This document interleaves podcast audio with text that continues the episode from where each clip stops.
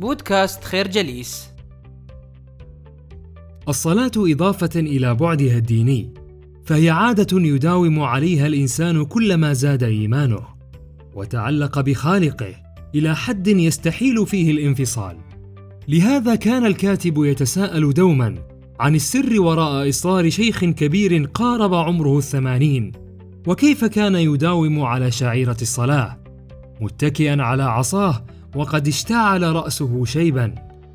كان هذا الفعل يجعل الكاتب يتساءل عن هذا الارتباط الوجداني مع أن هذا الشيخ لا يسهر حتى الفجر كما يظن. لماذا يحافظ بعض الناس على الصلاة؟ بينما لا يقوى على ذلك البعض الآخر خاصة شباب اليوم. فكان السر هو أن بين الناجحين والمحافظين على الصلاة مجموعة من القواسم المشتركة. يوما ما سأصلي هذا هو السبب الرئيسي في تأجيل الاستمتاع بهذه النعمة. وعند البحث يمكن تلخيص أسباب التكاسل عن الصلاة فيما يلي. العيش في عالم يصنعه الإنسان اسمه يوما ما. ننتظر امرا ما من السماء كي تستقيم حياتنا. تقديم الأعذار والتبريرات غير المقنعة عن سبب التأجيل. الاعتقاد أن المحافظة على الصلاة منحة إلهية يمنحها لمن يشاء من عباده. فكيف السبيل إلى الخروج من هذا المأزق؟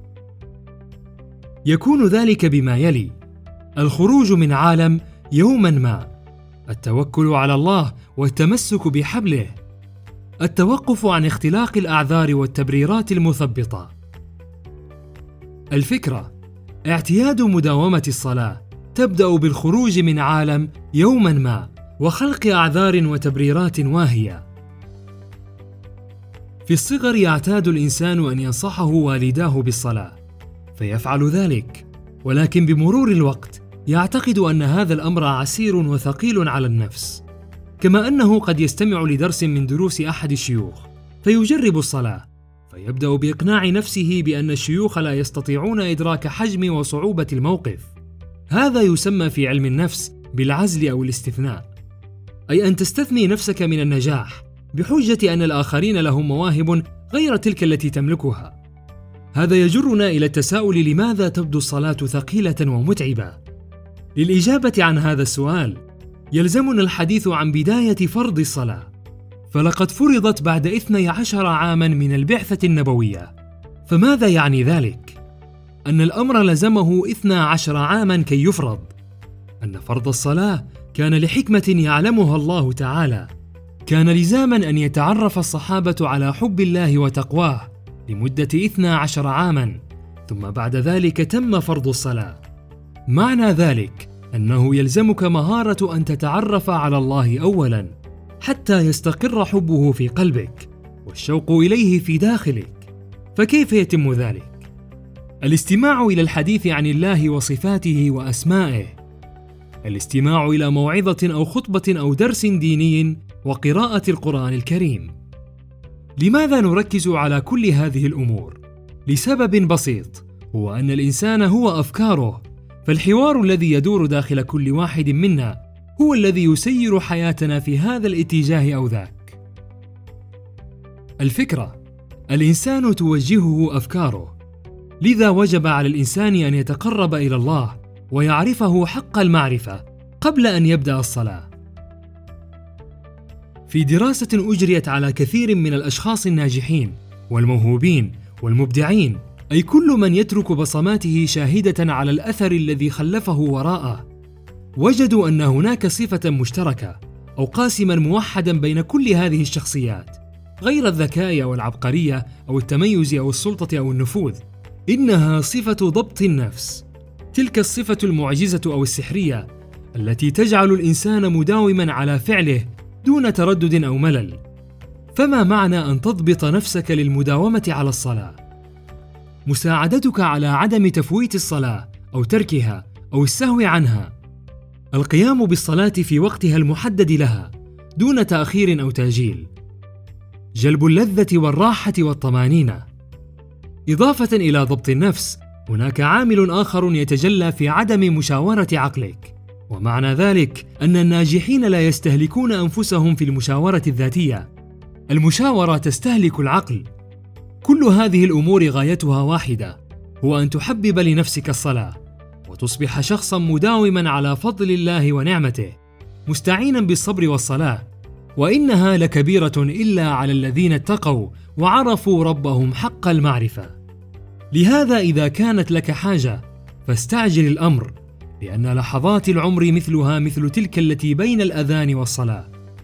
فما من شيء يطلبه الإنسان إلا واستجاب الخالق له إذا حسن القصد والنية والعمل. الفكرة ضبط النفس هو المعجزة الخارقة في المحافظة على ديمومة الصلاة. يخلق الإنسان المعاصر لديمومة عمله خاصة في الشركات عامل التحفيز وهو أسلوب ذكي للإعلان والدعاية بل هو مبدأ أصيل من مبادئ علم النفس السلوكي وطرق التعامل مع النفس البشرية فما معنى ذلك؟ من أجل بيع معجون الأسنان كان هوبكنز بحاجة إلى محفز يبرر استخدام معجون الأسنان يومياً فتنبه إلى وجود غشاء مخاطي طبيعي يغطي الأسنان يميل إلى الإصفرار. فاستعمله هوبكنز لإقناع المستهلك بضرورة استخدام معجون الأسنان.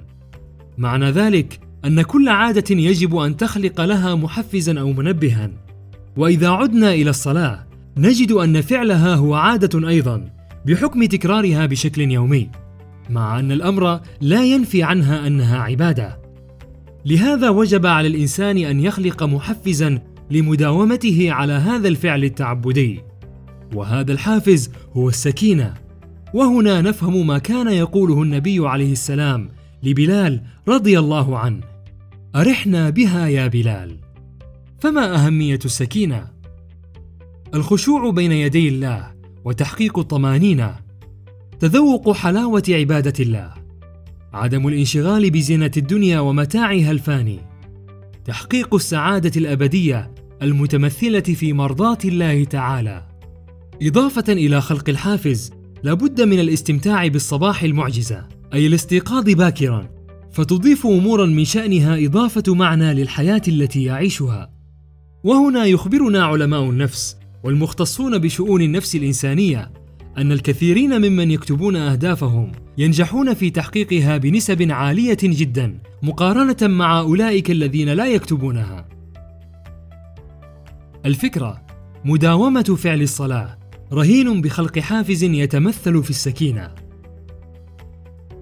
نشكركم على حسن استماعكم. تابعونا على مواقع التواصل الاجتماعي لخير جليس. كما يسرنا الاستماع لآرائكم واقتراحاتكم. ونسعد باشتراككم في البودكاست.